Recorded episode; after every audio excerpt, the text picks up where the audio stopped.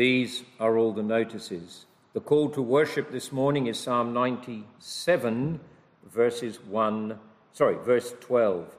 Rejoice in the Lord, ye righteous, and give thanks at the remembrance of his holiness. Well, let us commence the worship of God with prayer. Let us stand to pray. Our gracious and eternal Father, we pray that thou would enable us to enter into thy holy presence with great reverence, with godly fear, remembering that thou art the Lord God Almighty. And we pray that we might give thanks at the remembrance of thy holiness, that we might rejoice in thee, the Lord our God that we might delight ourselves in Thee, in the perfections of Thy being, in fellowship and in communion with Thee. We plead that Thou wilt forgive us of our many sins and have mercy upon us. We thank Thee that uh, Thou art ever gracious and merciful. We pray that we might increase in the fear of God, in love for Thee, in love of the brethren, and all that Thou would enable us to glorify Thee then as we worship Thee now. Forgive us of our many sins and have mercy upon us. For Jesus' sake. Amen. Well, we read the Word of God, reading Isaiah chapter 37. Isaiah 37.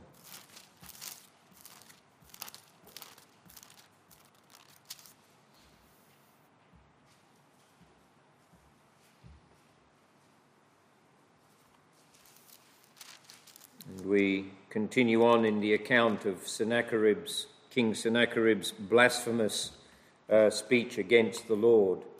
And we see the outcome of these things at the end of this chapter.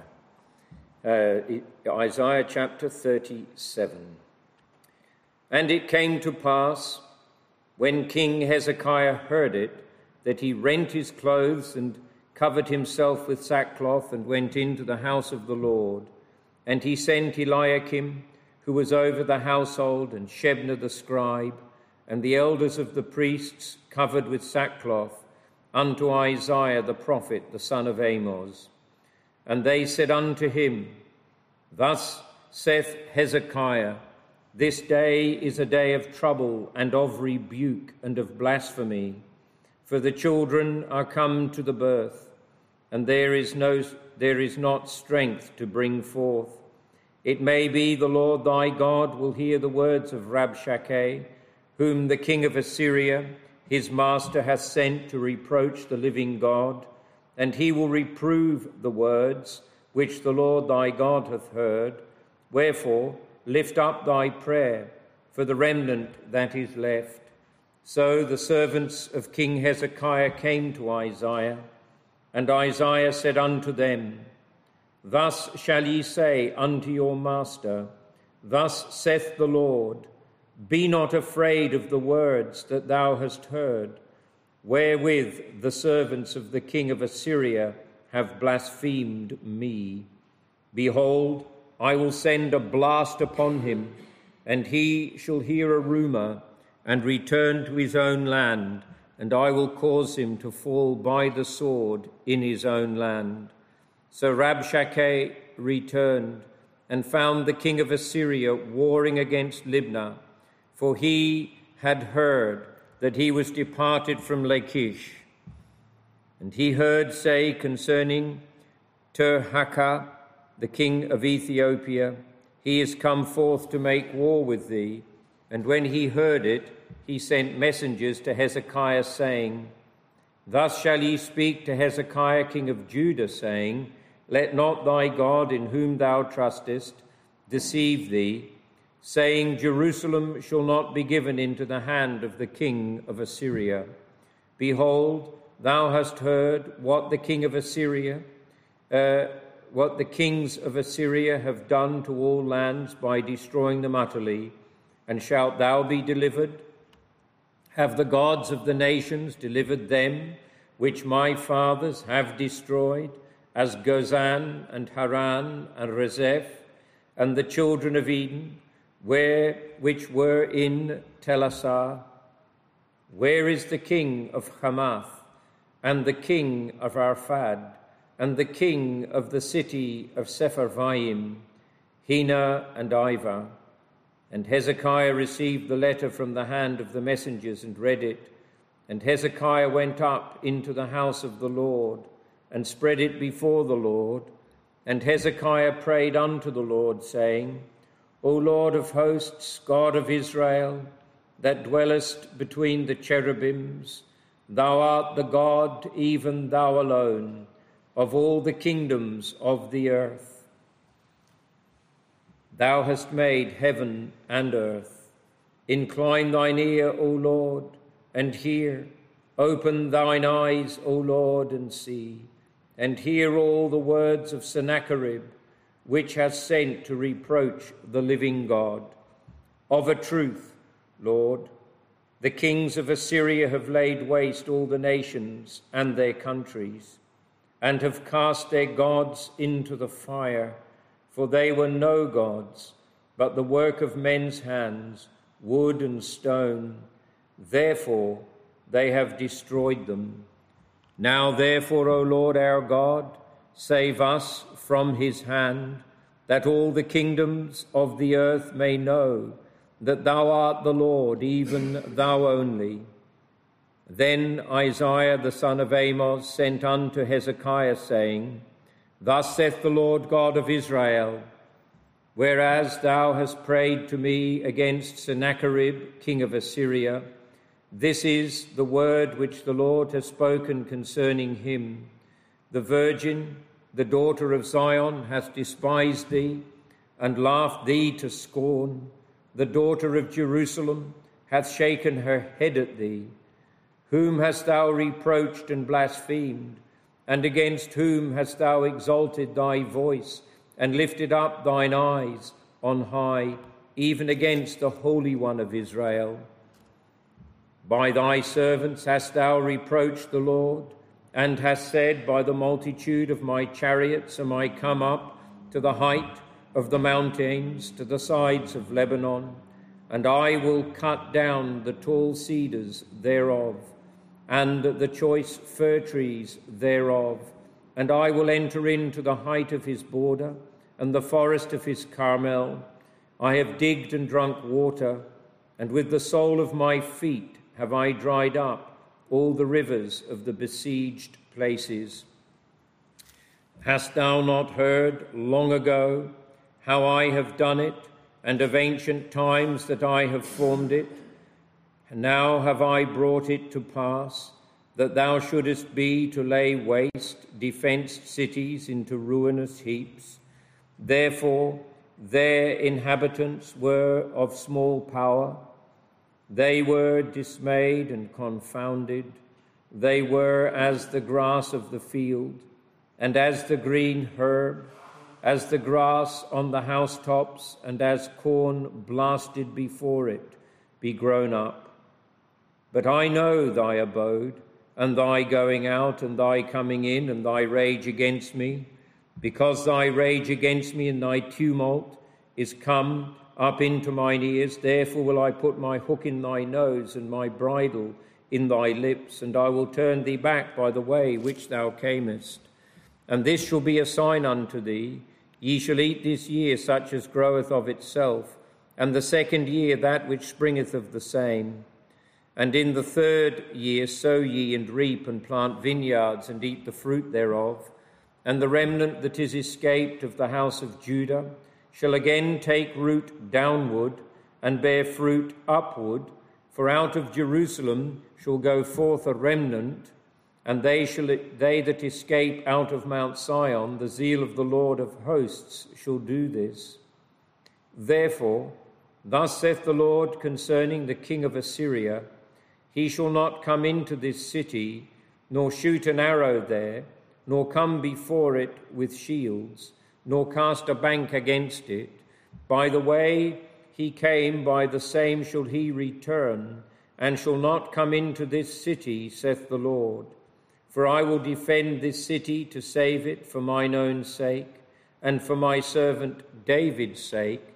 Then the angel of the Lord went forth and smote a hundred and fourscore, and five thousand, that's a hundred and eighty five thousand.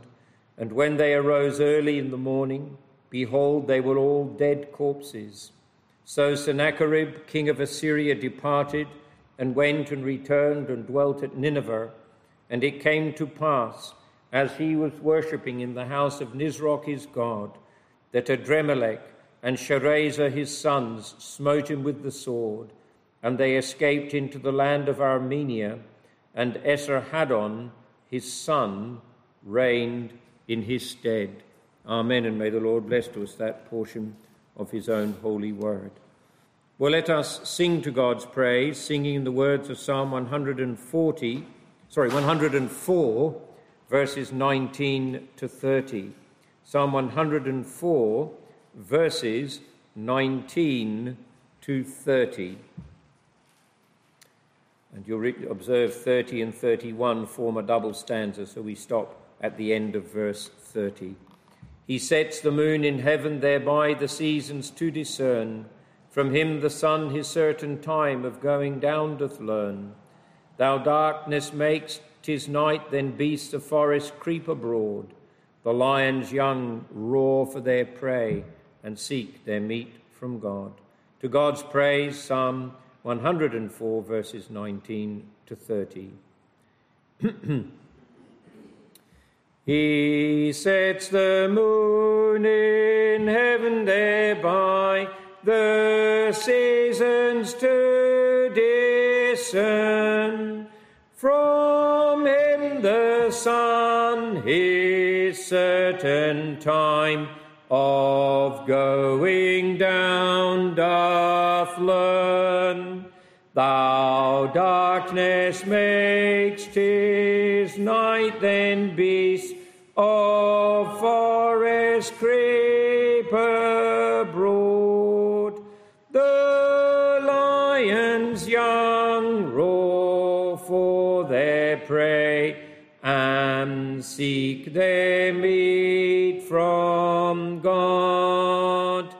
The sun doth rise and home they flock down in their dens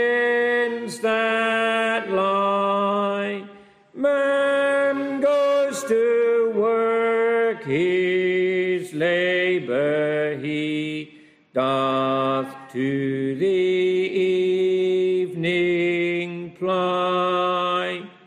How manifold, Lord, are thy works in wisdom wonderful.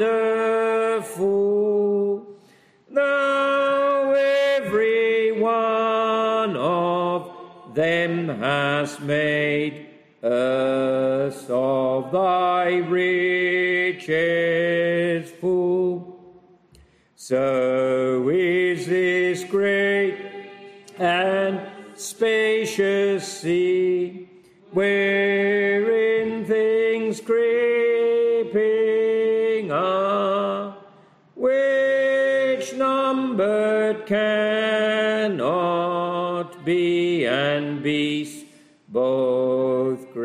great and small are there. Their ships go there, thou makes to play, that Leviathan great. There's always on thee that thou mayst in due time give them meat, that which thou givest unto them, they gather for their food. Thine hand thou openst liberally, they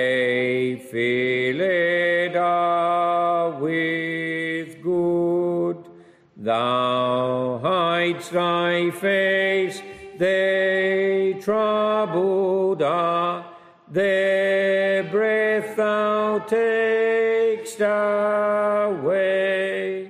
Then do they die, and to their dust return again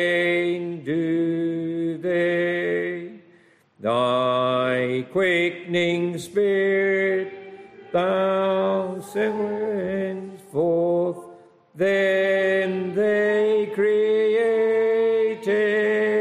be, and then the earth's decayed face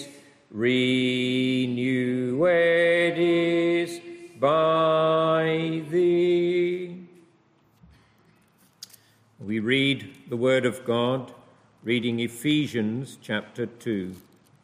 Ephesians chapter 2.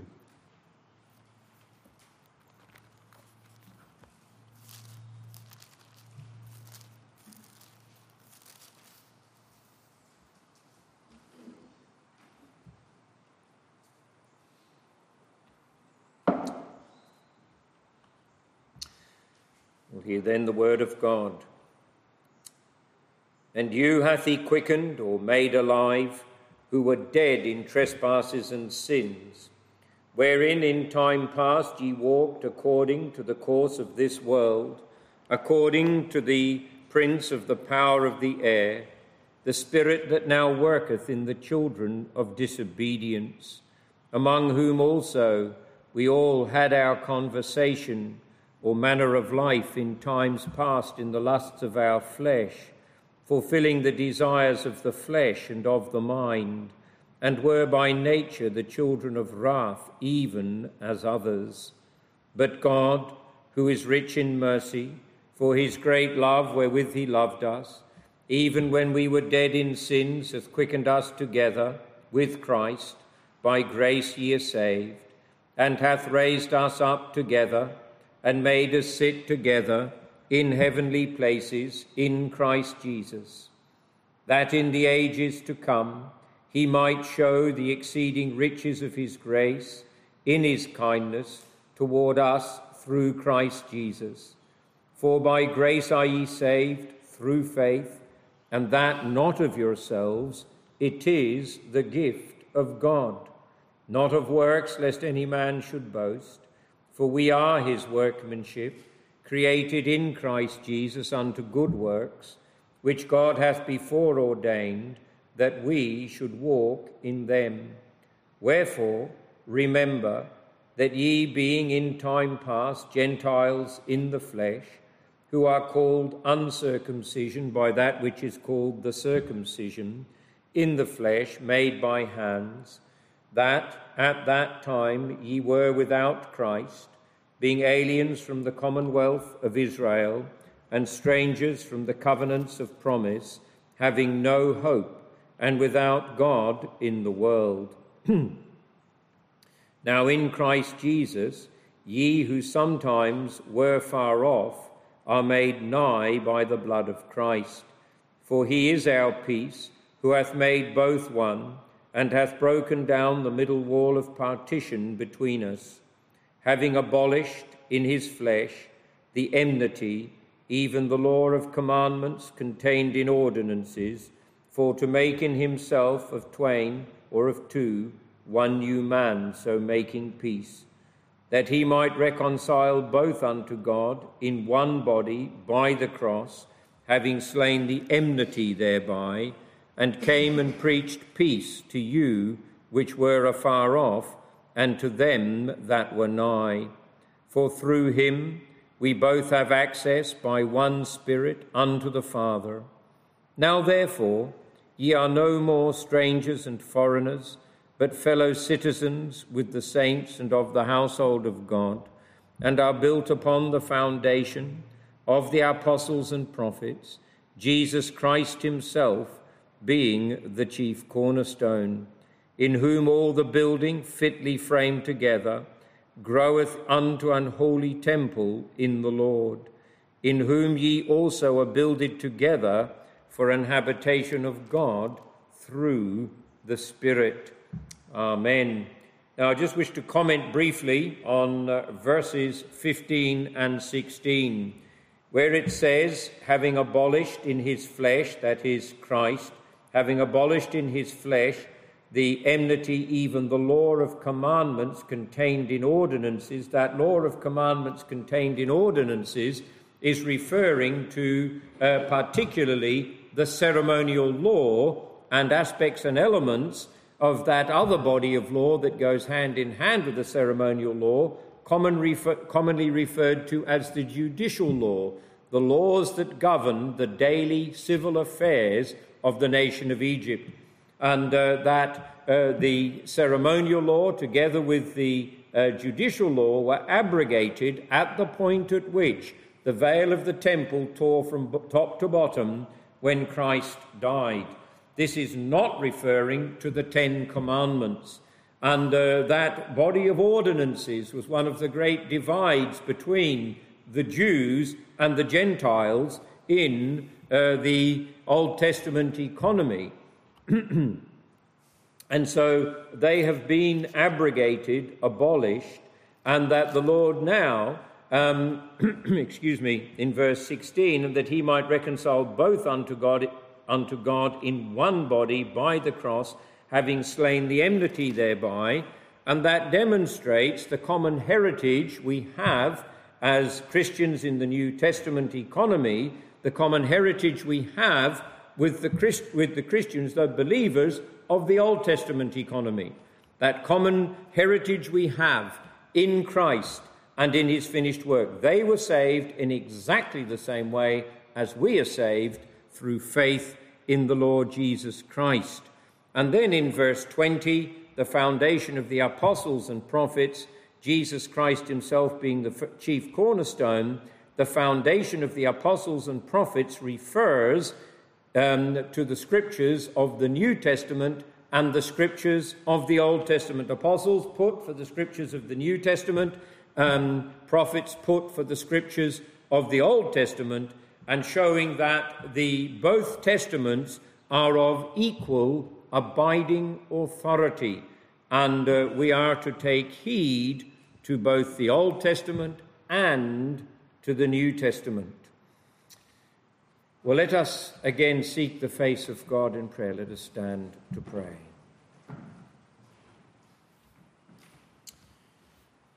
Our gracious and eternal Father, we have read of thy deliverance of thine ancient people from the hand of Sennacherib, that wicked and ungodly king and idolater. And we pray that we might remember that thou dost deliver thy people from thine and their enemies, that thou art he who raises one up and puts another down. And oh, we pray that we might remember in our day and generation when we see the leaders of our nation in all their several uh, branches of government, the leaders of the nations of this world, steeped in iniquity and sin, and actively working against the testimony of thy truth, the proclamation of thy word, the application of thy law to the consciences of mankind. We pray that thou would enable thy people to remember that thou dost confound them and confuse them, that thou dost send strong delusions upon them. Thou hast them in derision. And oh, we pray that thou would enable us then to be waiting upon thee.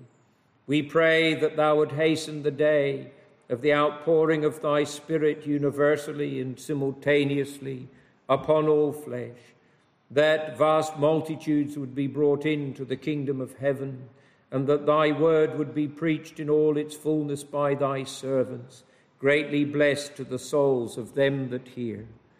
And our Father, we pray for grace to be patient and to wait patiently upon thee, to persevere in well doing, to continue on upon that straight and narrow way set before us. And we pray that we might learn to seek the old paths of thy truth, and that uh, we might see that uh, there is great stability in them, that there is great blessing uh, upon thy truth to the souls of them that take it up by thy grace. And, O Lord, we pray that we might remember uh, that thou art he who quickens his people according to thy word, that thou dost pluck us as firebrands from the burning effectually calling us by thy word and by thy spirit, uh, beseeching us to be reconciled unto thee through the finished work of thine only begotten Son, the Lord Jesus Christ, and all that we might learn to live life uh, in light of thy truth and in light of eternity, that thou would enable us to remember that thy people have been redeemed, body and soul, and that we might learn uh, to glorify thee in our bodies and in our souls, and that we might glorify thee by believing thy truth, loving thy truth, and above all, loving thee as thou art revealed in the pages of thy holy word. And our Father, we pray that thou would be building up thy church in our day and generation, reviving thy cause in the midst of the years, reviving thy people in the midst of the years. Oh, that thou would rend the heavens and come down and send us a blessing that we cannot contain, that thou would be glorified uh, in the effectual application of thy truth by the Holy Spirit to the souls of all those that hear, and that thy people might be built up and strengthened in the inner man, granted grace to persevere, to continue on, eschewing evil, uh, hating iniquity and sin, loving righteousness and pursuing holiness without which no man shall see thee. And our Father, we pray that thou would be building us up in the faith once delivered to the saints, adding others to our number to worship thee with us, enabling us to witness a good confession, glorifying thee before the sons of men. We pray for the families represented here, that thy hand would be upon them for good we pray for those who would normally be with us who are sick, that thy restoring and healing hand would be upon them. We thank thee for the measure of recovery thou hast granted also for those of our number who have been, also, been experiencing the infirmities of the flesh and bodily uh, weakness. We pray that uh, thy healing and restoring hand would continue to be upon them. And we pray, O Lord, that uh, thou would be blessing our brethren in other places, and particularly those with whom we are closely associated, that thy hand would be upon them for good, strengthening, upholding them. We pray for thy servants who preach thy word, that thou would be enabling them to uh, proclaim thy truth in all its fullness, in humble dependence upon thee for grace to help in time of need. We thank thee for the provision of our needs, thy mercy to us. We thank Thee that we can uh, gather to worship Thee uh, without fear or favor. We pray for Thy blessing uh, upon Thy truth in our midst and as it goes forth from this place. And we pray that uh, Thy hand would continue upon Thy people for good. Hear us then, we beseech Thee. And as we come now to the hearing of the preaching of Thy word, enable us to hear with the hearing of faith Bless thy word to our souls. Grant that it would be made effectual to us, pardoning all our iniquity and our sin, and granting much grace and help in the preaching of thy word. For Jesus' sake. Amen. Well, friends and brethren, if you would turn with me, please, in your own Bibles to the book of Proverbs and to chapter 4. Proverbs chapter 4. And we're taking up our study um, in Proverbs 4, verses 20 to 27, under the broad heading of keeping the heart with all diligence. We come then to Sermon 7, continuing on, looking at the subject of the, effect, the objective application of the Scriptures essential to every aspect of life. And we're continuing on this morning, God willing, where we left off last Lord's Day looking at the latter part of verse 22. We're going to read verses 20 to 22. My son, attend to my words, incline thine ear unto my sayings. Let them not depart from thine eyes, keep them in the midst of thine heart, for they are life unto thee, uh, unto those that find them, and health to all their flesh. Well, last Lord's Day, looking at the earlier part of verse 22, um, we were considering the fact that, uh, in summary form, faith cometh by hearing, and hearing by the word of God, and that sinners are brought to saving faith in the Lord Jesus Christ through the instrumentality of the word of God, blessed to their souls by the Spirit of God. And that's reflected in what we read in Ephesians chapter 2 uh, this morning. You have he made alive who were dead in trespasses and sins, and that by grace are we saved through faith, and that not of ourselves, it is the gift of God.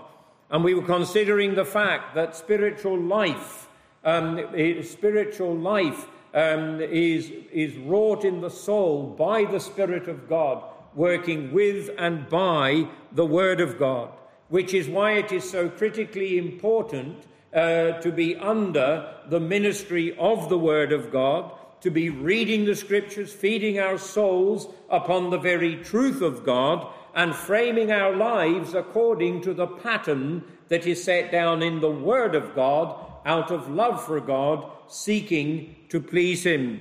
And as it says, for they are life unto those that find them. So not only is there life imparted in terms of the new birth and uh, the sinner being raised from spiritual death to spiritual life by the Spirit of God, working with and by the Word of God in their souls, that not only is that entrance granted unto the way of life, as they're plucked, as a sinner is plucked as a firebrand from the burning, brought out of darkness into God's marvelous light, the Lord working mightily in the sinner, uniting them to Christ by faith, and then working mightily in them to will and to do of his good pleasure. So not only is that entrance onto the way of life, into the kingdom of heaven, brought about by the Spirit of God, working effectually in the sinner, with and by the Word of God, but being steeped in the Word of God, feeding our souls upon the truth of God, being under the ministry of the Word of God, is critically important to our spiritual lives and our spiritual health and well being. The more we neglect the Word of God, the more we neglect the means of grace, the more we find that we shall falter upon the way of life. Our backsliding shall increase, our hope and our hope and certainty and confidence um, shall in, in, the, in the truth of God and in Christ shall diminish. Um, we shall find ourselves languishing and having to cry more unto God in terms of the words of the psalmist in Psalm 119, where he says, Quicken thou me according to thy word, for my soul cleaves to the dust. And less will, will we know of that joy and rejoicing in Christ our Lord in the present reality of communion and fellowship with Him. Now, that is not to say that our spiritual fainting fits are always the result of a neglect of the means of grace. There are times when the Lord tries us and shows us where our heart truly lies. Where do your affections truly lie? He hides his face from you. Um, the reality of his presence is not as strong as it sometimes is. And we pine and we cry um, out, Oh, that I knew where my beloved was, that I might find him. And he does so to increase our faith, to strengthen us, to remind us where our affections really are, to show us uh, if our affections are set upon the things that are above or upon the things here on the earth below. For what are we living and for whom are we living? So it is not always that the trials that come upon us are come upon us because of our neglect, but that is commonly a cause. Um, it shall be life. Uh, they shall they are life unto those that find them, and health to all their flesh. Now I said that today we would be turning our attention, God willing, uh, to the latter part of the uh, passage, they uh, uh, and health to all their flesh. But before we do, I just want to revisit the very end of the first part of this verse find them. That word find has the uh, connotation of finding something of great value, and it has the connotation of seeking it out, and once we found it, not letting it go. Our Lord um, speaks of the man who, when he found a, a great treasure hid in a field, he bought the whole field. He found the pearl of great price and sold all that he had.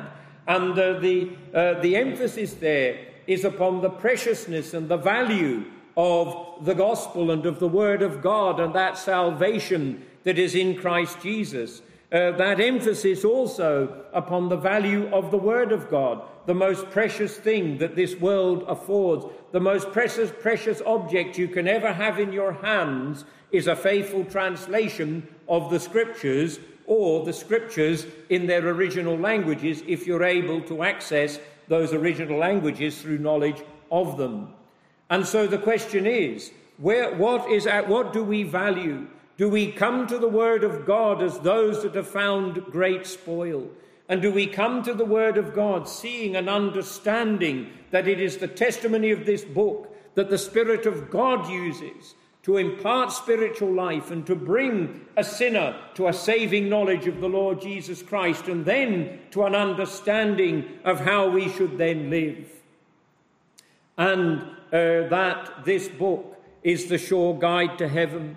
The glory and majesty and perfection of Almighty God is manifested in the scriptures, um, the glories that await uh, the believers in eternity, their souls, first of all, from the point of their death to the resurrection, and then body and soul from the resurrection to all eternity, glorified together with Christ. All of these things are revealed in the pages of Scripture. And then God's dealings with his people. We just read um, in Isaiah uh, 36 and in Isaiah 37 We've just read of the interaction between King Sennacherib and Hezekiah and the Jewish people, and how the Lord utterly confounded him in his iniquity, in his pride, and in his boasting, and uh, did the very thing that he, that is Sennacherib, um, said could not be done, and that is that the Lord was not able to deliver out of his hand. Well, not only did he deliver out of his hand, um, but his life was forfeit um, in the midst of his idolatry. And so, finding them, finding the scriptures, and not merely reading them, but reading them in order to be taught and to understand what is the revealed will of God. And then he goes on to say, um, For they are life unto those that find them, and health to all their flesh.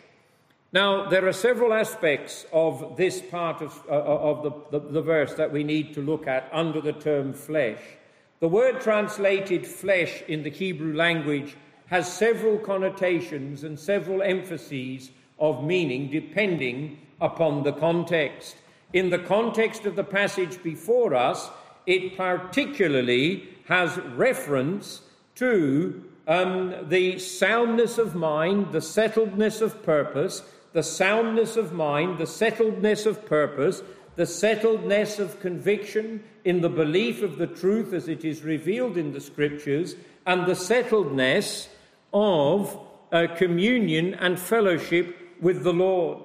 That it, it, has, it, it has the connotation and force and emphasis upon the effect and consequences of the gospel and the Word of God, the gospel in particular, the Word of God as a whole, upon the mind and upon the disposition and outlook of the soul. And it is to that aspect of things that we're first going to turn. It also has a connotation in terms of physical health. There is an implication in terms of physical health, and I'm going to address those things as well. Well, if we turn over to 2 Timothy chapter uh, 2 Timothy uh, chapter 1. 2 Timothy chapter 1. We're going to be going backwards and forwards uh, through various passages of Scripture while we pursue um, uh, this particular uh, line of inquiry. 2 Timothy chapter 1. Um, 2 Timothy chapter 1. And then we're going, we're going to read, um, we'll, we'll read from verse 1 to set the overall context verse 1 of 1 Timothy chapter 1, the verse we're, sorry, 2 Timothy chapter 1, the verse we're particularly interested in is verse 7. Paul, an apostle of Jesus Christ by the will of God, according to the promise, according to the promise uh, of life which is in Christ Jesus, to Timothy, my dearly beloved Son, grace, mercy, and peace from God the Father and Christ Jesus our Lord.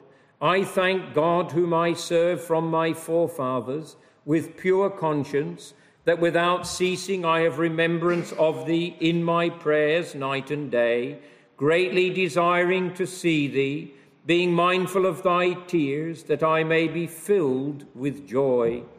When I call to remembrance that unfeigned faith which is in thee, which dwelt first in thy grandmother Lois and thy mother Eunice, and I am persuaded that in thee also.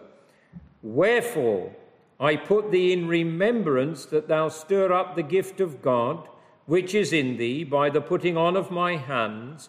For God hath not given us the spirit of fear, and listen to what he says, but of power and of love and of a sound mind. Be not thou therefore ashamed of the testimony of our Lord, nor of me, his prisoner but be thou partaker of the afflictions of the gospel according to the power of God, who hath saved us with an holy calling, sorry, saved us and called us with an holy calling, not according to our works, but according to his own purpose and grace, which was given us in Christ Jesus before the world began. But now is made but is now made manifest by the appearing of our savior Jesus Christ who hath abolished death and brought life and immortality to light through the gospel. And so he says that one of the fruits of saving grace in the soul is uh, the imparting of a sound mind soundness of mind now what does it mean soundness of mind health to all thy bones what does this mean? What are we to understand by this kind of terminology, this kind of reference in the scriptures? Well, there are several things. First of all, that all of our thinking and all of the direction of our thinking and the manner of, and direction of our lives is going to be governed by the Word of God. We will be thinking biblically about all that is before us taking heed to the very solemn warnings that we find in Scripture concerning those who receive not a love of the truth. I'll be coming to some of those warnings. Concerning those who are merely hearers of the word and not doers of the word, in James, uh, deceiving themselves. And then the effect and consequence of error upon the mind, our outlooks, and indeed our lives. In the first epistle, sorry, in the epistle general of James, in the first chapter of that epistle, we read these words at the beginning James, a servant of God and of the Lord Jesus Christ, to the twelve tribes which are scattered abroad, greeting. My brethren, count it all joy when ye fall into diverse temptations or trials, knowing this, that the trying of your faith worketh patience. But let patience have her perfect work, that ye may be perfect or complete and entire, wanting nothing. If any of you lack wisdom, let him ask of God, that giveth to all men liberally and upbraideth not, and it shall be given him. But let him ask in faith, nothing wavering, for he that wavereth is like a wave of the sea, driven with the wind and tossed. But let that not that man think that he shall receive anything of the Lord. A double minded man is unstable in all his ways. And so, this wisdom of which James is speaking is that wisdom which is imparted by the Spirit of God through the effectual application of the Word of God to the mind, the heart, the thinking of the individual. And when we lack wisdom and when we have difficult and thorny questions, we need to be coming before the Lord and pleading that He will grant us wisdom. And that wisdom is granted through the effectual application of the word and the truth of God. Let them not depart from thine eyes, word and sayings. Uh, verse 20, word the content of Scripture, sayings the application of it, and that we must search them out. Keep them constantly before your eyes. Let them not depart from before thine eyes. Keep them in thine heart, for they shall be life unto thee, and health to all thy bones, to the entirety of thy person. And the more that we frame our thinking and our lives and the whole outlook on, on every aspect of life according to the scriptures, the greater we will see, uh, the greater will be our stability, and the more greatly we will see that settledness and steadiness of heart and of mind that ought to characterize uh, the lives of every Christian. The Apostle Paul in Ephesians chapter 4 reminds us that he gave pastors and teachers to his church to teach the truth of God, that the people of God would be no more tossed to and fro by every wind of doctrine, but that they would be established, settled. The Apostle Peter warns of the charlatans who seek to draw people away after, uh, after um, all sorts of wicked and ungodly ideas, all sorts of false teaching, false notions. And the world is full of them at the moment. You go on the internet and you will see people trying to draw people away into all sorts of delusions and follies. Um, it would take us hours probably to list them all. And all of these delusions and follies come upon men because they've received not a love of the truth. They do not love God. They are not framing their thinking according to the Word of God. And they're not framing their thinking according to a careful exegesis of and application of the scriptures to the way of life. Now, you might say, but scripture isn't a book of science, it's not a manual of science. So, how can we apply this principle, for example, in the question of origins? Well, from whence did we come? How did we end up upon the face of this earth? Where did mankind come from? Where did life come from? Hasn't science proved that we all evolved out of a pool of slime over billions of years? Well, what's the problem with that kind of thinking? Well, first of all, it completely overturns the clear and plain testimony of the, the opening chapters of the book of Genesis.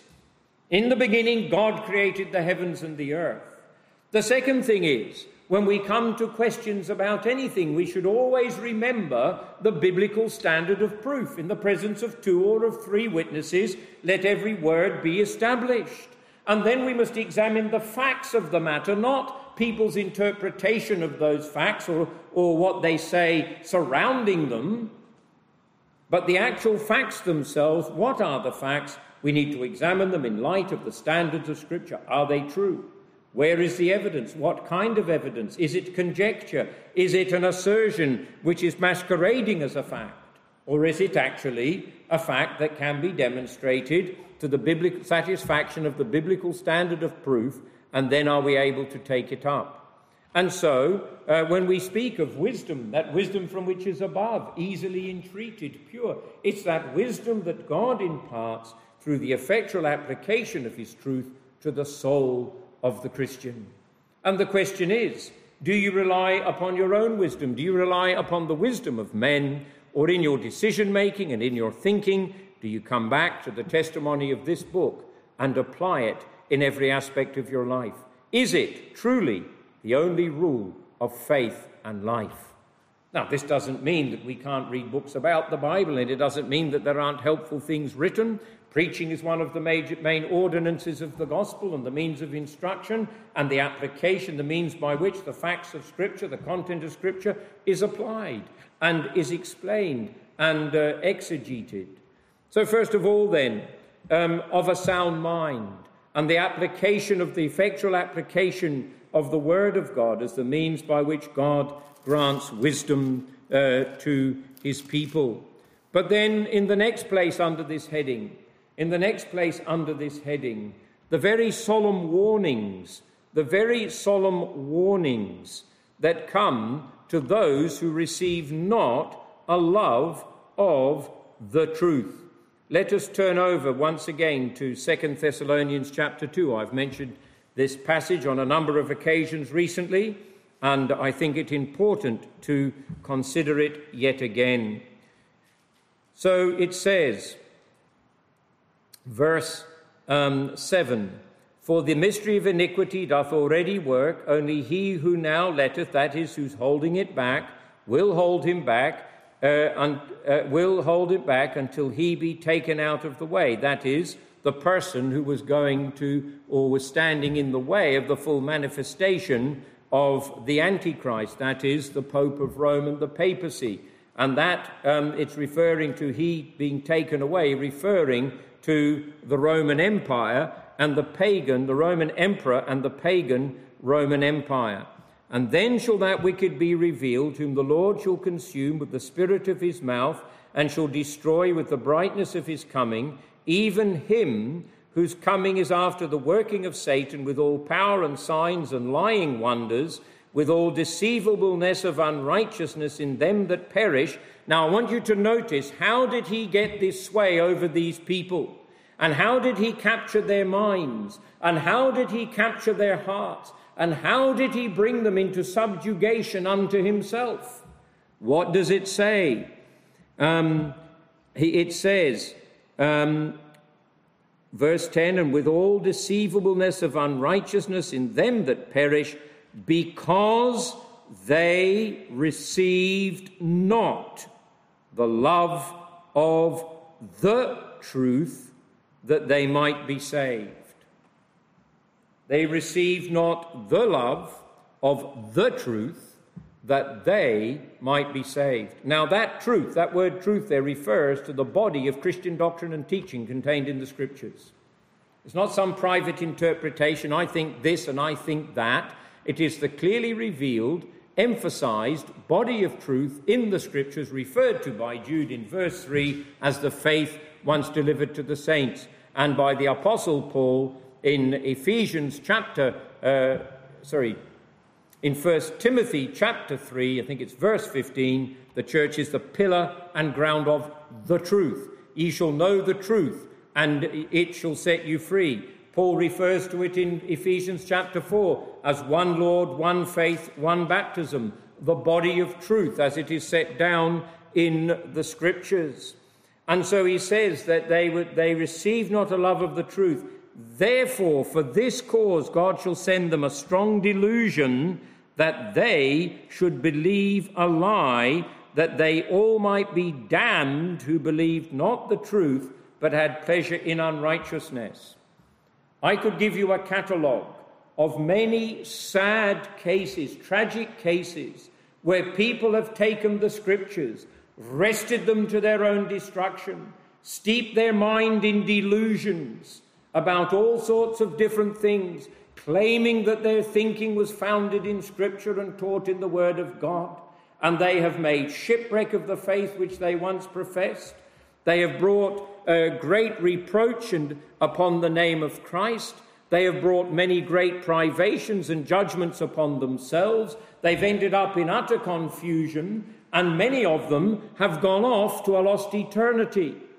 They, they did not receive a, a, a, love of the truth. They, uh, God sent a strong delusion upon them that they should believe a lie and that they should not be saved, and that's the way they went. And so, this whole idea that prevails in so much of the Christian church today it doesn't matter what you believe so long as you're sincere. It doesn't matter that you think one thing and the rest of the church thinks another. It doesn't matter that you've got your own strange views concerning some verse in Scripture or some doctrine that you think is taught in Scripture. It does matter, and it matters a lot, because there are such things as damning delusions. There are such things as damning heresies that if you act intelligently upon those errors, they lead to one place only and that is to the pit of hell.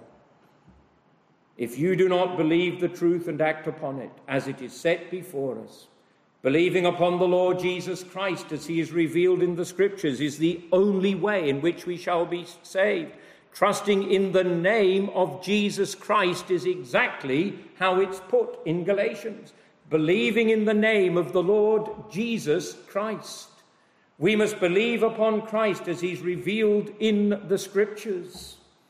And there, that we could give you another catalogue. I won't, in the interest of time, it might be a subject for another day, of the, some of the very subtle errors that come in.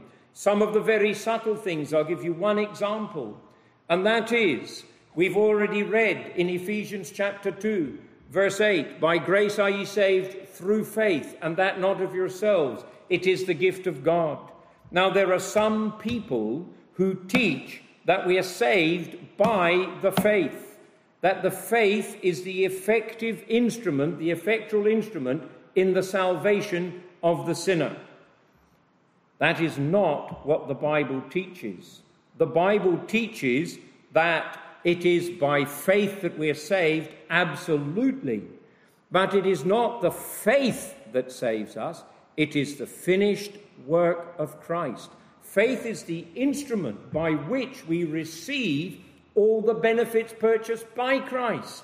Believe on the Lord Jesus Christ and you shall be saved. By grace are you saved through faith.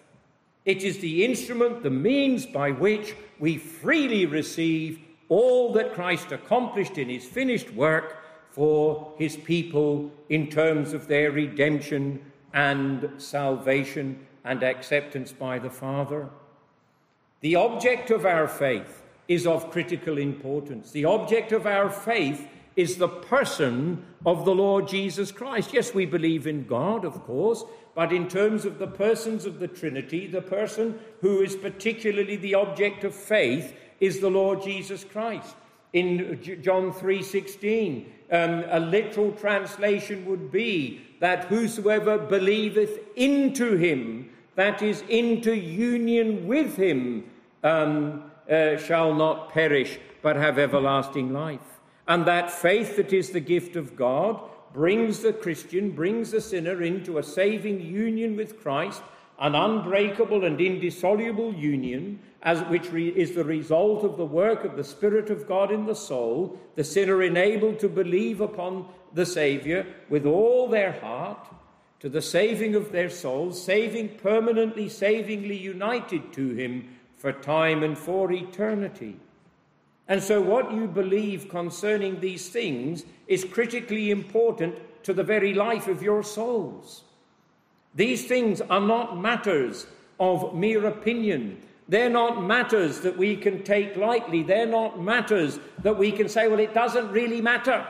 Or so and so believes and he thinks Jesus has been revealed in these words or those names. He thinks that you can be saved in this way or in that way. It's not what the Bible teaches.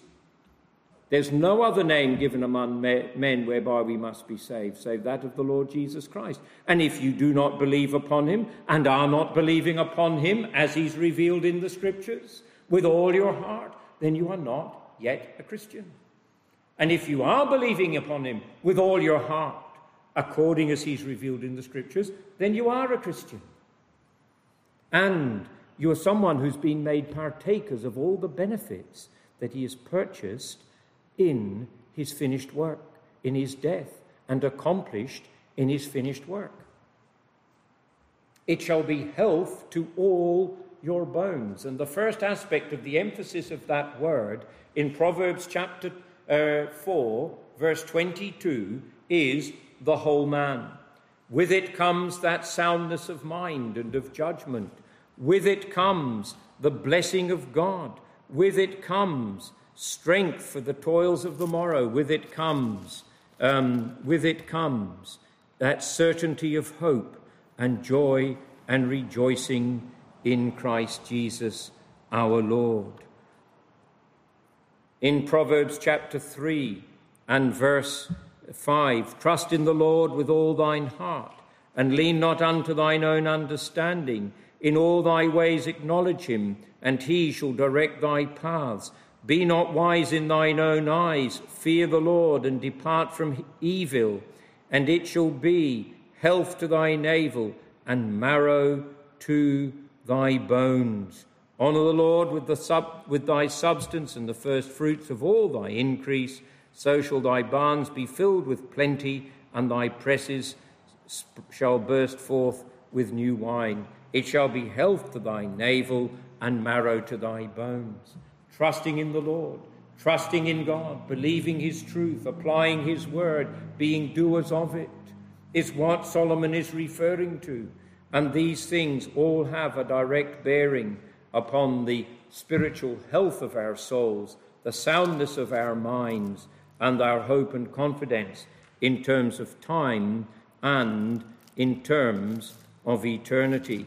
In terms of time and in terms of eternity. So there is the spiritual aspect of our being that we are to take care of through the belief and apprehension of the truth. Now, I've touched upon some of these things previously, so I'm not going to go back over old ground um, earlier on when we were speaking about t- taking up this truth with all our hearts. But I trust that you can see that there is a direct connection between your spiritual health, your spiritual condition, and the application of the truth of God to your souls, and the belief of it, and the acting intelligently upon it. Love the Lord thy God with all thy heart, the very fibre of, thy, of your being, with all your heart, with all your soul, with all your strength, and with all your mind, showing that the law of God and the word of God is applied to the soul through the mind and through the understanding by the Holy Spirit. There's much more that could be said, but we do need to hurry on. Time's getting away from us, and we've still got quite a bit to deal with.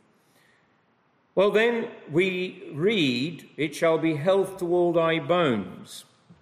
And there's another aspect to these things that, I, as I mentioned, and that is the aspect of the connection between the body and the soul, between our physiological state and our spiritual state, between our physiological state and our spiritual state. Now, there's one particular thing I want to address first of all, and that is this. When we speak of the health of our bones, we go over to Psalm 103, verse 3. Psalm 103, verse 3, we sang it just recently in praise to God, who forgiveth all thine iniquities, who healeth all thy diseases, who healeth all thy diseases. And then in Psalm 107, Psalm 107, verse 20, we'll read verse 19. Then they cry unto the Lord in their troubles, and he saveth them out of their distresses. He sent his word and healed them and delivered them from their destructions. And then over in Psalm 147, Psalm 147, verse 3 He healeth the broken in heart and bindeth up their wounds. And then in Isaiah 53, in Isaiah 53 and verse 5, Isaiah 53 and verse 5, but he was wounded for our transgressions he was bruised for our iniquities, and the chastisement of our peace was upon him, and with his stripes we are healed. Now, without going into a detailed exposition of each of those verses, there are several things that we observe. You notice that the spiritual and the physical are not disconnected. We are not disembodied spirits. That's the first thing that we observe. The second thing, there in some of those passages, the context is particularly in terms of the spiritual aspect of our being, our souls, and so on. And in other of the passages, the specific emphasis is upon what? The specific emphasis is upon the physical, upon our bodies. Now, people take those passages, they go to the New Testament, um, and they read verses such as Luke chapter 5, Luke chapter 5 verse 23, Luke 5, verse 23, and they read, And he said unto them, Ye shall surely say unto, the, unto me this proverb, Physician, heal thyself. Whatsoever ye have done in Capernaum, do also here in thy country. Physician, heal thyself. They go to other passages where there are um, records and accounts of miraculous healings of people, the Lord's whether it was the Lord um, healing those who were mortally ill, whether it was on occasion the apostles, and they say, There you are, there's evidence that there is such a thing as gift of healing, and it's not God's will that you should be sick, and it's not God's will that you uh, should be suffering the infirmities of the flesh. The problem with you is you're lacking faith. Now, that is a summary. It is that, that general thinking is sometimes described in slightly different ways, but they go to all of these passages and they say, right, there it is. It's God's will that all his people always be healed from everything. Now, that's the extremity at one hand. Some may not go quite that far. But within that whole framework of thinking, there are those who claim that they have the gift of healing. And they say, well, Paul healed, so therefore God's given me that gift, I can heal. Well, there are several problems with that. The Apostle Paul did not indiscriminately exercise that gift, he exercised it to a very limited extent. It ignores the fact that those gifts that the Apostle Paul exercised in that direction, together with others, was for a purpose. It was to demonstrate during the early period of the church in the New Testament economy that the gospel had come to the Gentiles. In the end of the Old Testament economy, some of the, the, the miracles of Christ were validating his claims to be the eternal Son of God. There was a specific purpose with a focus of attention. It says in um, uh, 2 Timothy chapter 4, 2 Timothy chapter 4, um, verse 19 Salute Prisca and Aquila and the household of Onesiphorus. Erastus abode at Corinth, but Trophimus have I left at Miletum sick. Paul did not heal Trophimus. It was not in the purposes of God. It would have been an abuse of, of, of, the, of, those things that God had given to the Apostle Paul for a particular purpose. He didn't heal him. So, how are we then to understand thinking scripturally concerning sickness and disease and God's dealings with us? It says, It shall be health to thy bones. Well, it shall be health to our bones and to our souls if, first of all, we understand something of what lies behind the infirmities of the flesh. Now, they, very clearly, there are times, unequivocally, where God miraculously heals people from terminal disease without any agency or instrumentality of man. I know of particular examples that are absolutely unequivocal God healed that person to the recovery of life. And uh, that, that, that is absolutely indisputable fact.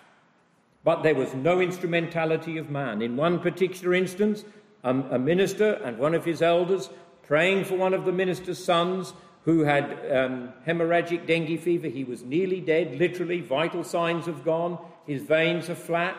And they went into a room and they prayed that if it be the Lord's will, that he would restore this boy to life. Within 10 minutes, the boy was completely well, as if nothing had ever happened. I know the man in person, and I've met the boy. It was in a Hindu hospital in another country, and the Hindu said, Your God healed that man. That's unequivocal. It wasn't through the instrumentality of the men who prayed, it wasn't any gift that God had given to them. They did what they had been commanded to do let the elders pray and, uh, for the sick that they might be healed. That was the emphasis. That was what they did. And if it was Lord's will that it didn't happen, well, then he was resigned to that.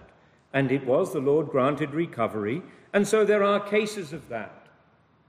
But we're not to think that it is God's will that his people never get sick, or that if we are sick, it is because of a lack of faith. There are physical afflictions that are sent upon us for a variety of purposes and from a variety of causes. Let's turn over to 2 Corinthians chapter 12.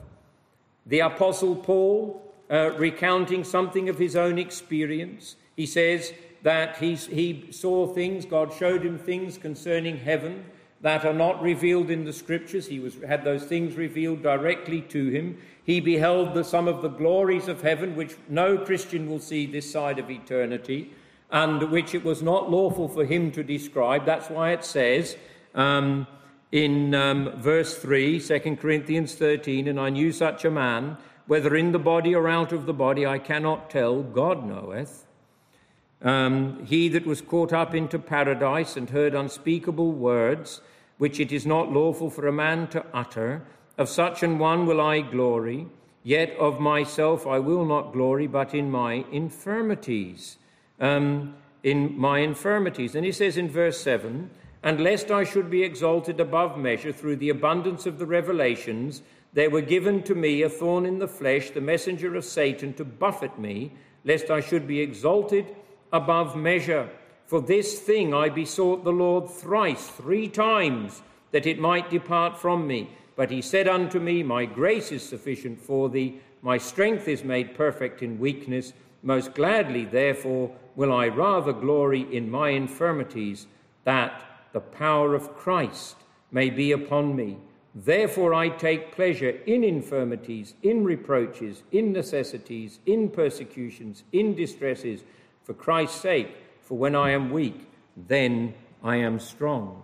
And so there are many times where the infirmities of the flesh and the weaknesses that come upon us because we're poor, frail human flesh, sometimes more serious and sometimes less serious. At times, terminal illness comes upon the Christian. But it is the Christian's attitude and disposition, it is the Christian's bearing up in the midst of those trials that demonstrates the reality of their faith in Christ. They don't complain, Why me, Lord? What have I done to deserve this? They say, Well, Lord, if it be thy will, grant me recovery, grant me a measure of strength, and grant me a return to a measure of health and uh, of strength. It's said of Moses um, over in Deuteronomy that at the time of his death, um, at the time of his death, that his natural uh, force was not abated, his natural strength was not abated, his eye had not, eyes had not grown dim. He was in full health and strength, uh, well advanced in years, and that was in the mercy of God. Moses had a great work to do. He needed bodily strength to do it, and he used his bodily strength in the service of Almighty God. And then there were others like Mephibosheth, who was lame in both his legs as a result of an accident. The Lord took care of him through the instrumentality of David. He was Saul's son. And David provided him with all that had been Saul's before Saul was killed in the field of battle. And he was provided for. Miriam, Moses' wife, um, that she had leprosy sent upon her as a judgment upon her unbelief. And the Lord said, Well, it'll be seven days, and then she was restored to the people. The implication there is that uh, she was granted full recovery. And we could keep going through examples in Scripture. There were purposes in these things, and there was an attitude and a disposition, whether it was bodily strength, we're not to rely upon it, whether it's bodily weakness, we're not to complain against it we are to see that the Lord is teaching us a lesson that he taught the Apostle Paul My grace is sufficient for you, my strength is made perfect in weakness. Now, it is not wrong to be praying that the Lord would restore us to physical strength. There's many a day when some or all of us have been sick, and some so seriously ill it was questionable whether we would even have lived. And the Lord blessed, and the Lord granted recovery to health and to strength. But in all these things, what's the lesson he's teaching us? My grace is sufficient for you. My strength is made perfect in your weakness. That's the emphasis. Now come back to what I was saying. It shall be life to thee, and health to all thy bones, strength to all thy bones, health to thee. Soundness of mind in connection with these things means that we look at sickness as Scripture looks at sickness. We look and understand the promises of God.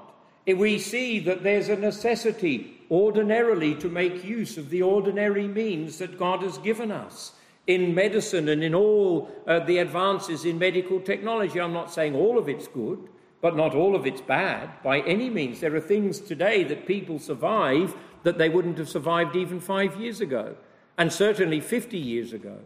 But we're not to think that, that, that modern medicine has got to the point that it's unassailable. Many of its claims are capable of serious question because it's based on evolutionary theory, not on a creationist perspective of man created with all his organs, with an integral uh, relation to each other, and affected by the state of the soul. That's where the whole mental illness um, uh, mantra, the whole mental illness industry has gone dangerously and terribly astray because it treats man as a collection of chemicals and that all of the problems that affect the body are simply chemical because they deny the spiritual aspect of man. I'm coming to that in a moment because there's a direct application of the passage before us in Proverbs. It shall be health to all thy bone, all their flesh, every aspect of your being. And so when you're afflicted with physical infirmities, whether it's physiological, you've got something mechanically wrong with your body, some infection, whatever it is, the biblical perspective on these things is Lord, give me grace to help in time of need and grant me a measure of recovery. And when He does give you a measure of recovery, whether it's complete recovery through the use of means, whether it is some wonderful uh, intervention by the Lord. I know of an old lady, she's long dead now. I had the privilege of taking her funeral. I think I've mentioned to her before, her to you before. I went to her house in a very remote part, if it's possible to be remote in Victoria. It was a remote part of the state of Victoria, and she could hardly walk from her bedroom to the kitchen, literally could hardly walk. In the intervening times prior to that, since I had seen her, she had gone downhill physically very badly. She had terrible problems with her hips. She couldn't walk. And there was no way that she could get any kind of medical intervention. I won't go into the reasons for that, other than to say she couldn't. Two years later, I went back there to preach. And she was walking around like nothing had ever happened. And she said, Well, the Lord's healed me. And it was unequivocal. She couldn't walk, and now she can. Before she was riddled with pain, now she wasn't. And she had, she had asked the Lord that if she would give her a return to strength, so she could do certain things for him before he died, before she died. And the Lord granted her recovery. It's unequivocal. He gave her grace in her infirmities. He heard her in her, he heard her in her cry, and there was a restoration to a measure of physical strength. But we need to remember when the Lord does not restore us to full physical strength again, that the lesson He's teaching us is My grace is sufficient for you, my strength is made perfect in weakness. And that's the thing. Lord, grant me grace to bear with my infirmities and grant me the measure of recovery that is good for me, because I do not want to be exalted above measure in this life. I don't want to find myself steeped with pride and everything else that goes with it. And so, grace is sufficient for us. The idea that it's not the will of God that his people should be sick is an utter fallacy. It is a fallacy. And it's not, uh, in many cases, it's not a lack of faith. Oh, you haven't got faith, that's why you're ill. No. It's the Lord has seen it best for you in those circumstances. Very quickly, then, as we conclude, there's one more point of application. I will touch upon it next week before we go into verse 23, God willing, and just finish off what we don't, we don't get through today. And that is the physiological effect of our spiritual condition. The physiological effect of our spiritual condition. You've heard me quote quite a number of times from Psalm 32. Psalm 32. Psalm 32 is the account that we have of David after he had sinned with Bathsheba, before Nathan the prophet came in. The general consensus is that this is when that psalm was written, that that was the point that the psalm was written, and it's describing David's experience during that period of time. He says, Blessed is he whose transgression is forgiven, whose sin is covered. Blessed is the man unto whom the Lord imputeth not iniquity, and in whose spirit there is no guile. And that is absolutely true. The blessedness of those who are forgiven, who have been justified freely by God's grace. But now I want you to notice something. In the next verse, he says, in the next verse, he says, when I kept silence, my bones waxed old through my roaring all the day long, for night and day thy hand was heavy upon me. My moisture is turned into the drought of summer. Selah. Think on these things. So, what happened? Well, David has sinned grievously against the Lord. At the end of, uh, at the end, I think it is of um, First Samuel, Second Samuel, sorry, chapter um, chapter twelve it says, This thing which David did displeased the Lord. It displeased the Lord. And uh, he, that was, uh, and that was before uh, Nathan had come to him. In the next chapter, it records Nathan's interview, Nathan's interview with David. But here, David is, is describing his experience during that intervening period. He says, I kept silence. What about? Confessing his sin, dealing with his sin at the throne of grace, repenting of it, and dealing with it in terms of the people he had offended against, against God first and foremost, but against the others as well. He says, My bones waxed old. He became as an old man with all the aches and pains of old age and the weakness, and his moisture, that is, his energy, was drained from him. He had no go. He had no, no energy left to do anything. Um, he was as a person who was in deep physical trouble, in deep physical weakness. And why? It was the connection between uh, the guilt that he's experiencing in his soul, in his very heart, in his soul. And it had an effect upon his body. It had a physiological effect upon him. And so, when we ignore the claims of truth, and when we ignore the demands of God's holy law, and when we fail to avail ourselves of the throne of grace and of that fountain opened for sin and for uncleanness, and we go on in the conscious awareness of our guilt before the Lord, and we don't do anything about it, our tongues are silent, there, is, there are physiological consequences. You can't get on with anything. You can't concentrate on anything. You feel like someone who's 90, whatever it feels like to be 90. None of us know what that is yet. If any of us get to 90, then we shall, God willing. But the point is this there was an effect upon David, uh, sorry, an effect of, uh, uh, uh, of sin and the consequences of sin and the guilt of sin upon David. And then over in Psalm 38, we see the same kind of thing set before us. He says, verse 2 For thine arrows stick fast in me, my hand, and thy hand presseth me sore. There is no soundness in my flesh because of thine anger, neither is there any rest in my bones because of my sin. For mine iniquities are gone over mine head, as an heavy burden they are too heavy for me. My wounds stink and are corrupt because of my foolishness. Now, he doesn't specifically describe for us exactly what had been going on.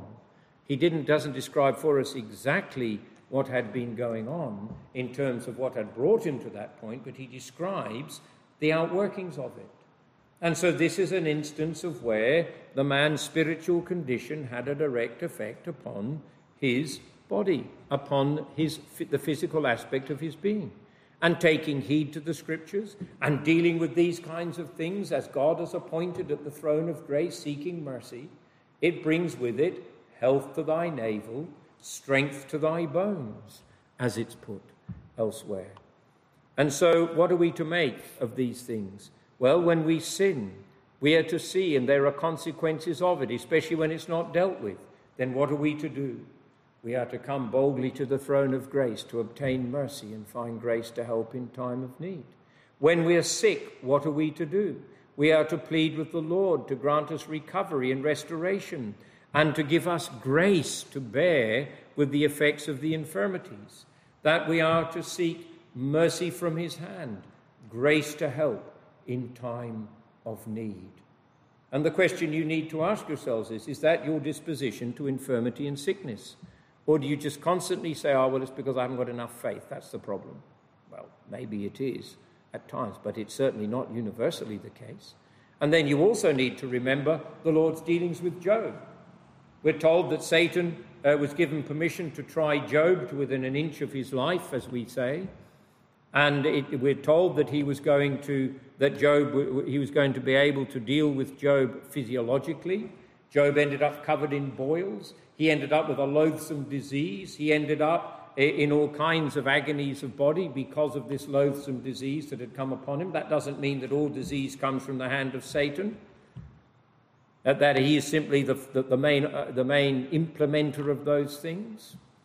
But God gave Satan permission to try Job in a certain way, and we're told specifically at the outset of the book of Job that Job was a just man who eschewed evil. He was righteous in all his doings.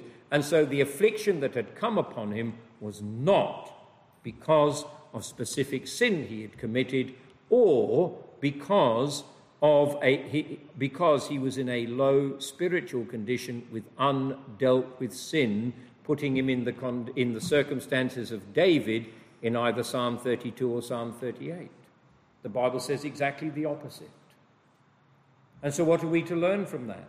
That there are times when these afflictions come that we might glorify God in patiently bearing with those afflictions. And that's exactly what Job did. Neither did he curse God.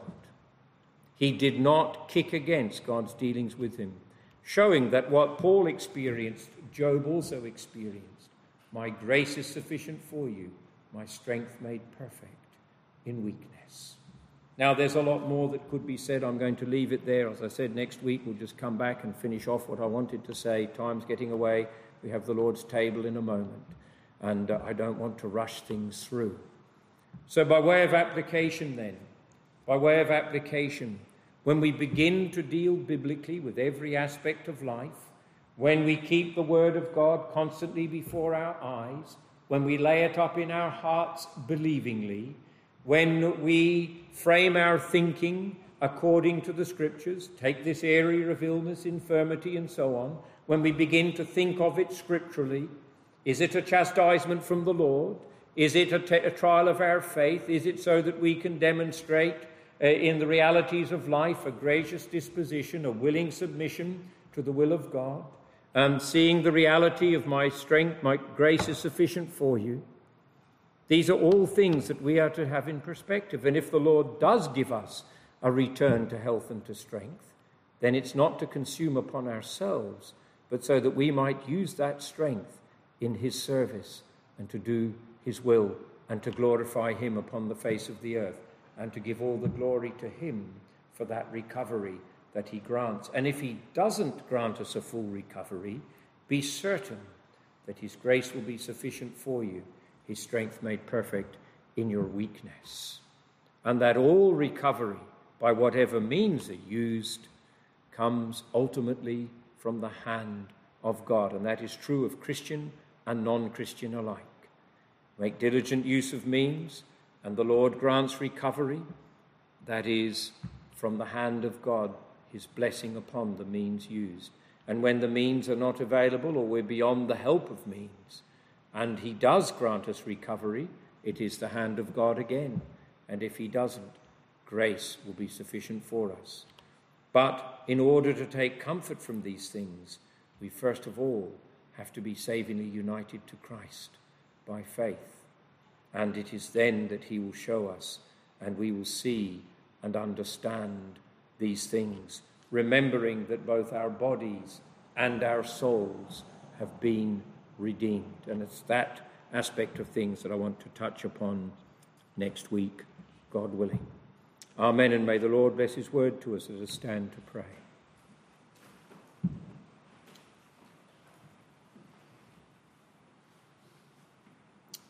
O our gracious and eternal Father, we pray that in the midst of our infirmities and weakness, we might see that Thy grace is sufficient for us, Thy strength made perfect in our weakness. We pray for grace to willingly and humbly submit to Thy dealings with us providentially, whether it's in health and strength or sickness and infirmity, and that we might be utterly depending upon Thee, for Thy hand to be upon us for good that we might not tempt thee in all our dealings, but rather be humbly beseeching thee for grace to help in time of need. We pray, O Lord, that uh, we might learn to maintain uh, our spiritual well being through feeding our souls upon thy word, having communion and fellowship with thee, readily, willingly, and promptly confessing and forsaking our sin. We thank thee, O Lord, for the multitude of thy mercies for thy presence with us.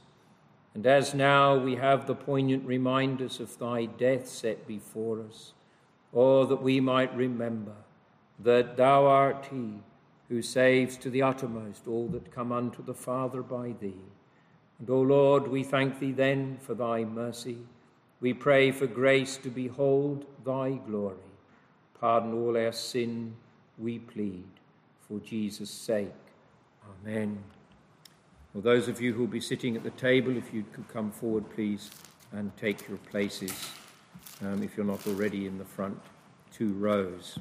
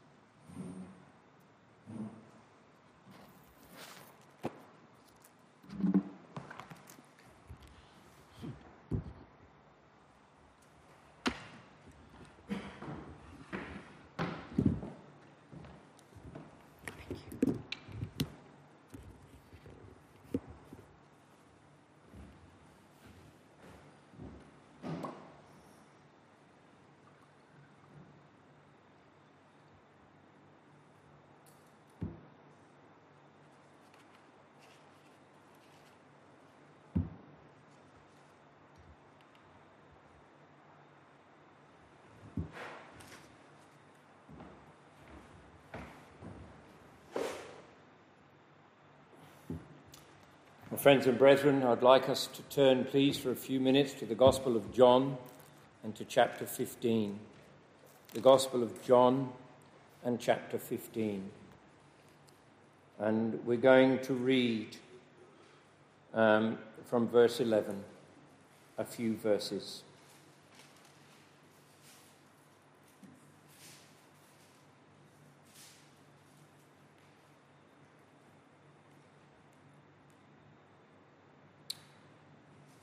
These things have I spoken unto you, that my joy might remain in you, and that your joy might be full.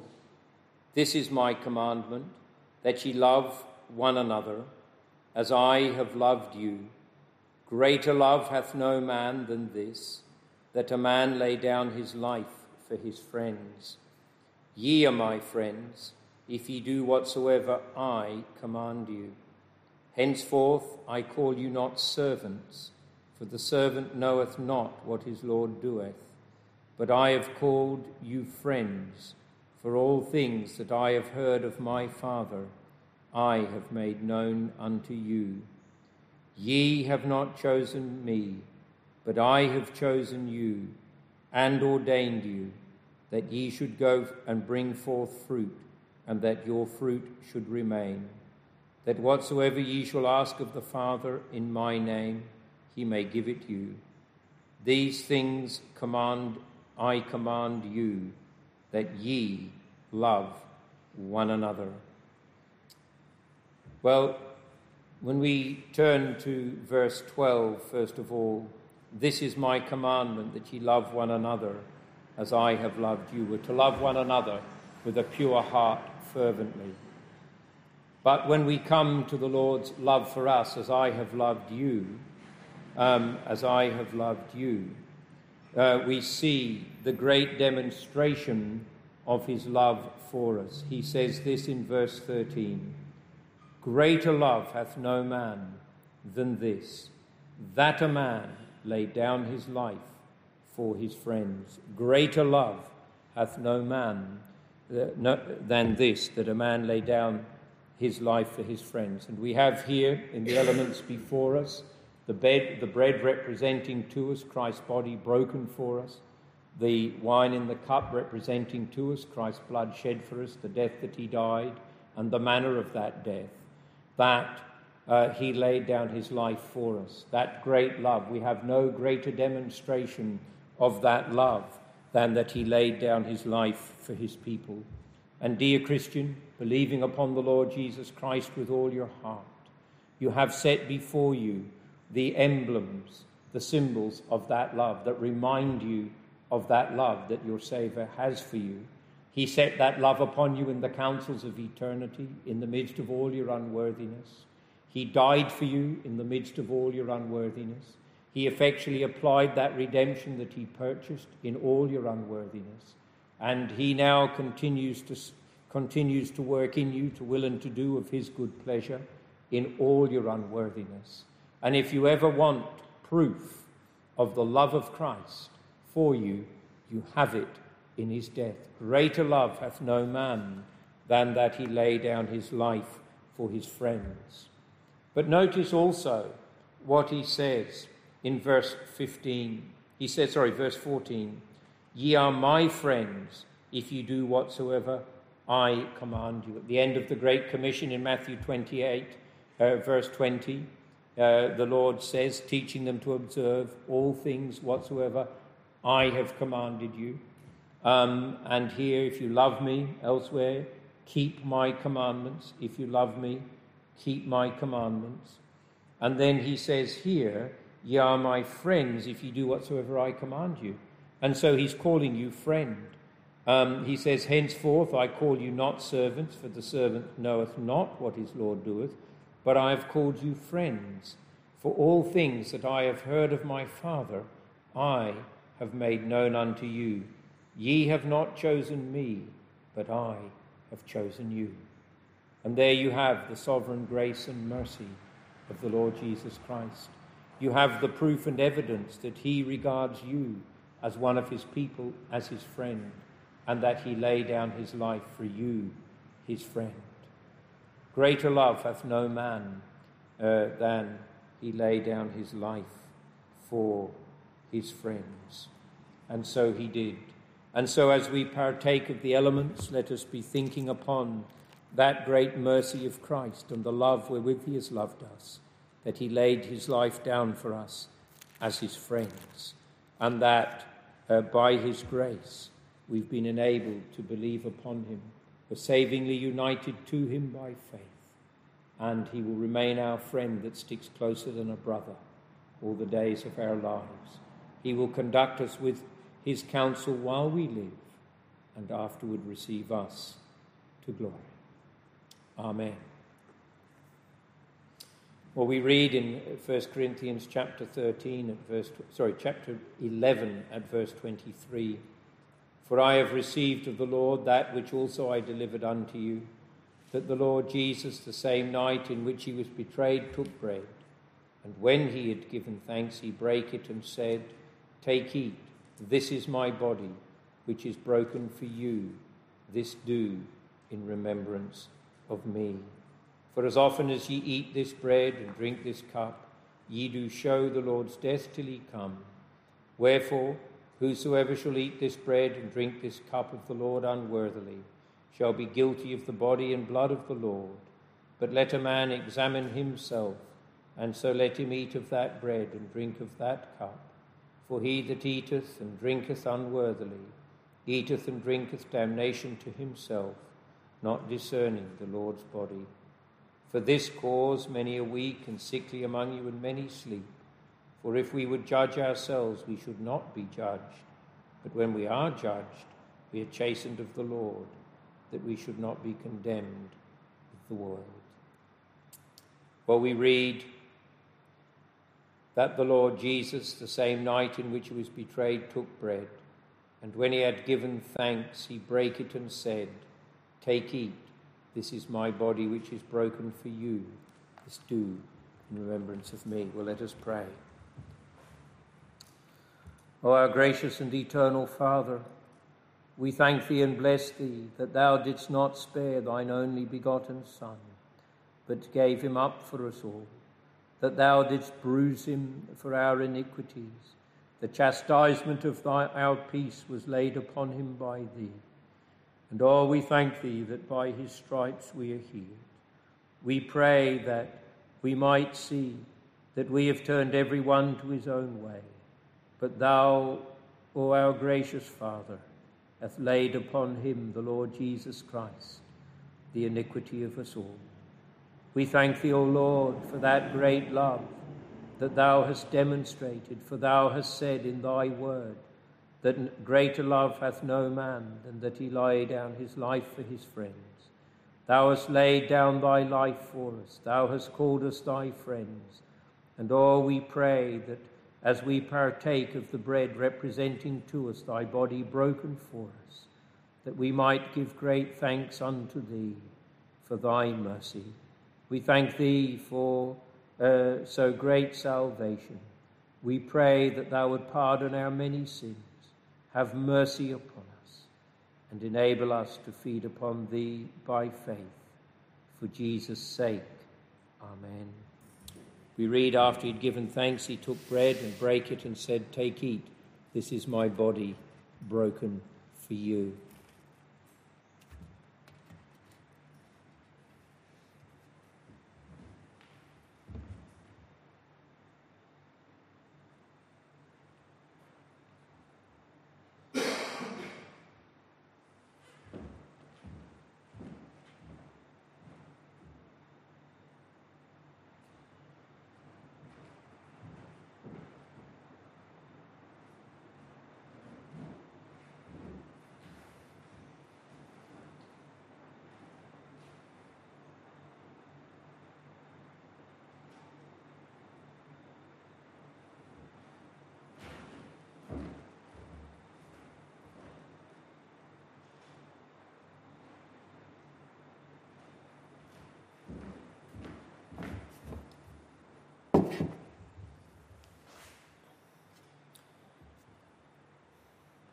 He said, Take, eat, this is my body which is broken for you. This do in remembrance of me.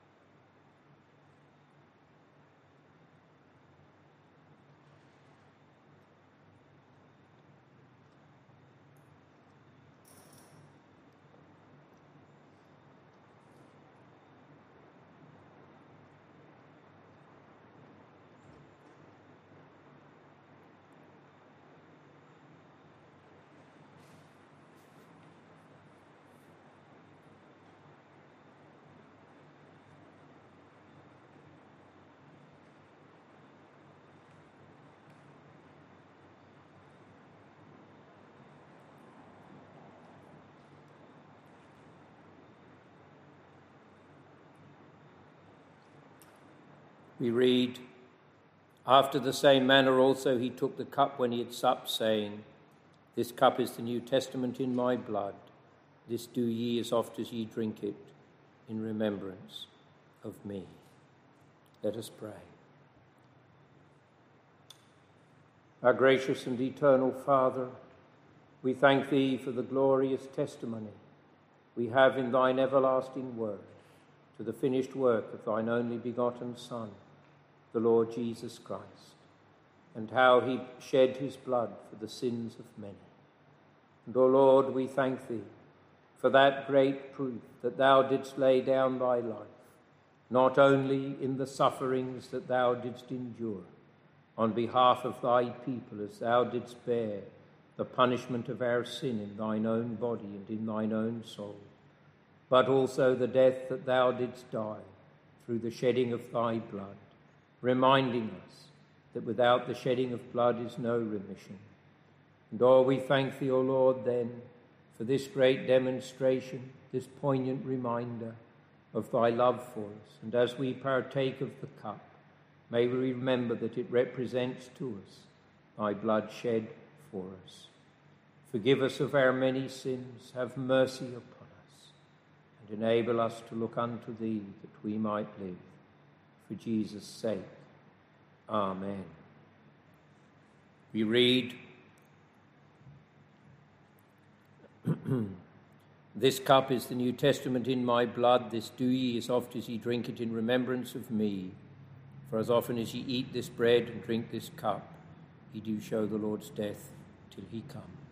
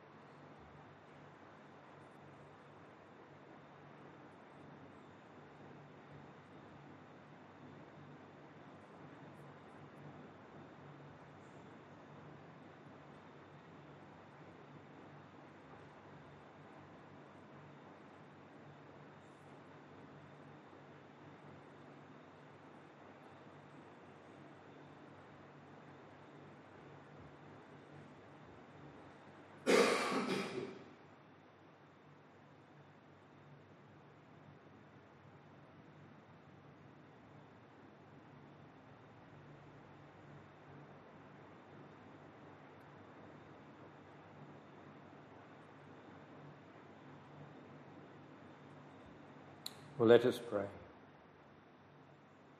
Our gracious and eternal Father, we pray that as we rise from the table, that we might glorify Thee in every aspect of our lives, that we might go on our way rejoicing, knowing that Thou art propitious toward us, knowing that uh, Thou hast united us to Christ by faith.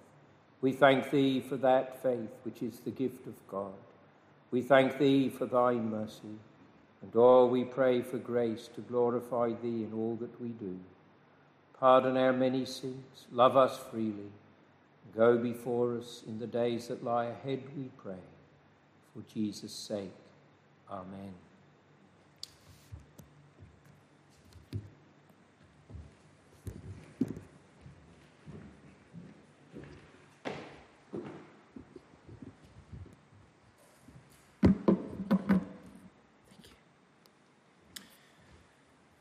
Well, we sing to God's praise in conclusion in Psalm 130, sorry, 104, verses 31 to 35. The glory of the mighty Lord continue shall forever.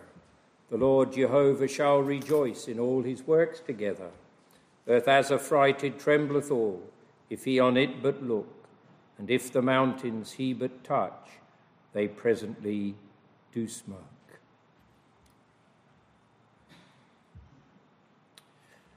The glory of the